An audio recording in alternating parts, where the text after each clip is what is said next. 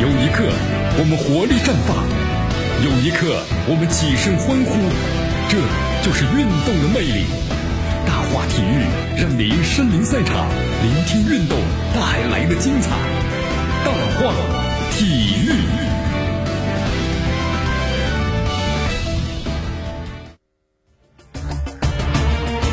好，这里是大话体育，我是江南，来继续锁定 FM 九十六点七，继续关注我们的节目。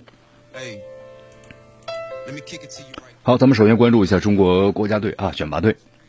嗯，昨天有个消息，就是球员金敬道啊，左大腿的二头肌呢拉伤了，需要呢是休养大约四周的时间，将缺席呢是本届的这个东亚杯的两场的这个比赛。好，中国足球队啊，官方微博呢还特别介绍一下，就目前这个伤情呢，呃，需要呢进一步的检查啊。同时呢，他这个根据了解呢，四周时间呢可能才恢复，那么剩下的比赛肯定打不了了啊。呃，特别感谢他全力付出，然后呢，也祝愿他早日的康复。好，这东亚杯首轮比赛结束之后啊，韩国是二比零的击败了中国香港，那中国队呢是以一比二的负于了日本。你看，我们就说这个四支球队啊，都基本的展示了一定的实力。那么同时呢，像这个韩国的媒体啊，对首轮情况呢进行个分析，就说中国队啊能够攻破日本队的球门，只输了一个，就说这水平啊比中国香港队水平呢还是要高一些。那么通过第一关的这个本托为了夺冠，还剩下两场。那么其中国家队啊要在第二场比赛中呢和中国队较量。那么最后一战则是宿敌的日本。从目前情况来看呢，这些球队啊就碰面的景可能在世界杯预选赛中啊都有可能发生。好，那么同时呢，你看这两场比赛，我们来分析一下啊。日本二比一击败了中国。从内容来看的话呢，中国队能够打进日本队一个球，说明这个战斗力水平还是可以的。首场比赛中啊，日本队的舆论批评啊，中国呢踢的是少林足球，就是很暴力啊。那么对于这一点的话呢，有经验的韩国球员都很清楚中国足球是怎么回事特别是当中国足球领先或落后的时候，可能这样的暴力行为就出现了，心态有点失衡了。那么要想夺冠，就必须要击败中国队。那么中国呢，负于日本之后啊，对韩国更是背水一战了。那么问题是，现在这些韩国球员呢，还有本土教练，那么都没有适应中国队的踢球方式，所以要有呢更好的心理准备。啊，其实中国队呢也没有那么可怕啊。当然，我们说有些球员在踢球的时候呢，确实动作有些什么的过于的粗暴了，啊，这呢也是一种心态的失衡。呃，中国队啊，我们发现，在重大比赛的时候有点放不开，完全放不开啊！这放不开的话，是心理素质的问题呢，还是什么原因呢？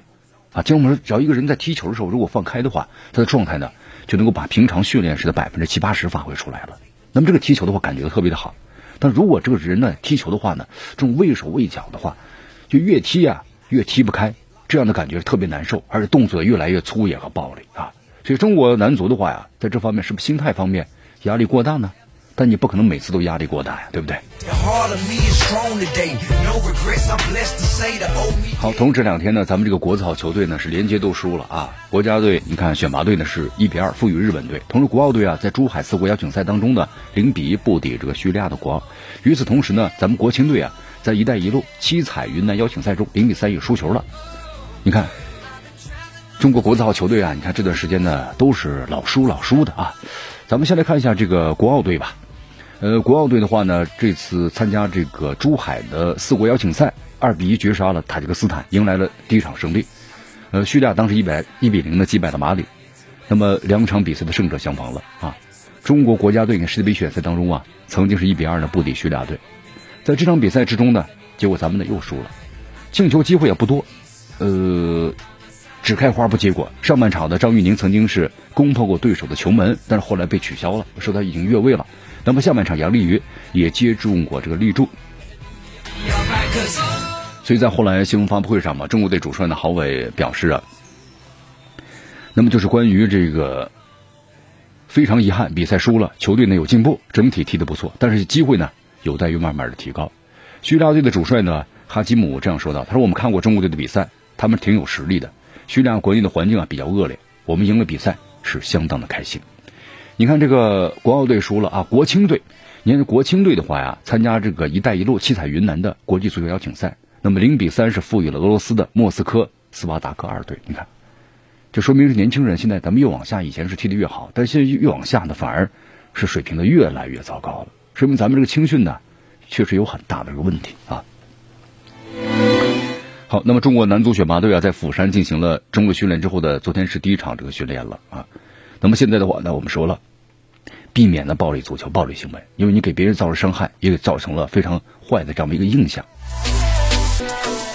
好，继续回到江南为大家所带来的大话体育，来继续锁定 FM 九十六点七绵阳广播电视台的新闻广播。好，刚才为大家介绍到了啊，咱们这个国家队啊，确实现在，哎，我们说了有有有些这个问题。你看，包括看了之后，咱们国字号的球队啊，这几天呢是老迎来了这个败绩啊。为什么咱们中国足球这么难呢？对吧？为什么这么难呢？还是我们的青训工作呀？是不是青训工作？你看，不管咱们现在呢，跟这个韩国、日本，你看同龄的球员的话呢，你看日本是为了锻炼这个国奥队啊，组建了三队的阵容，不同对手呢，平均年龄在二十二岁，咱们国足二十八岁了，而且基本上选的还都是中超俱乐部的主力，但是依然打不过别人这个二十二岁的年轻球员，是吧？你看东道主韩国队啊，这次呢是把目标放在了夺冠，对东亚四强赛，呃，国足呢一直和韩国队处于对阵的下风，你要有机会赢很难很难。那么咱们国足选拔队啊，之前要垫底，要避免的话，那么最为实现的这个规则就是最后一场比赛中啊，战胜中国香港队。哎呀，所以说努力吧，咱们中国这个足球啊，确实你找了个方法，或者说是其他的旁边助长的方式就算了，咱们还是把青训工作好好的做好啊。呃，不过有一件事情啊，就是广州恒大球员的韦世豪。那么刘洋一事啊，有了最新的进展。根据最新的消息，韦世豪有可能在这个冬天呢加盟这个格拉纳达啊。继吴磊之后，你们有一把这个宝剑了，终于能够又出去了。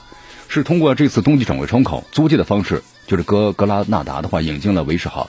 韦世豪呢，就是到目前为止的话呀，就是包括这个格拉纳达也没有否认这个消息啊。转会如果顺利的话，明年一月份就可以完成了。其实关于韦世豪留洋的消息呢，一直由来已久了。你包括在之前接受采访时，韦世豪说了，如果有机会的话，自己要选择呢走出去，确实要走出去啊。但现在机会呢不太合适。韦世豪后来也说了，因为呢你还与没有在中国证明自己，你凭什么出去呢？踢上这个比赛，对不对？你像以前为了这个市场的商业操作出去了，球也踢不上，待那么半年时间又回来了，反反而自己的状态呢也很难找到了，就没有任何意义了。好，目前的话呢，韦世豪被认为是中国第二好的球员啊，年纪比较年轻，对吧？仅次于吴磊。那么这样的话，如果能够留洋的话呢，我们觉得非常的好。但是现在据说呢，这障碍还是比较多，因为呢，他毕竟是恒大的这个前锋线嘛，啊，这样一个这样一个问题，而且呢，还需要呢，呃，西甲的官方的批准，对吧？薪水的问题，还有呢，关于这个非欧的名额的限制的问题啊。不过，但不管怎么样吧，还是有空间吧。好，时间关系，今天节目到此结束，明天见。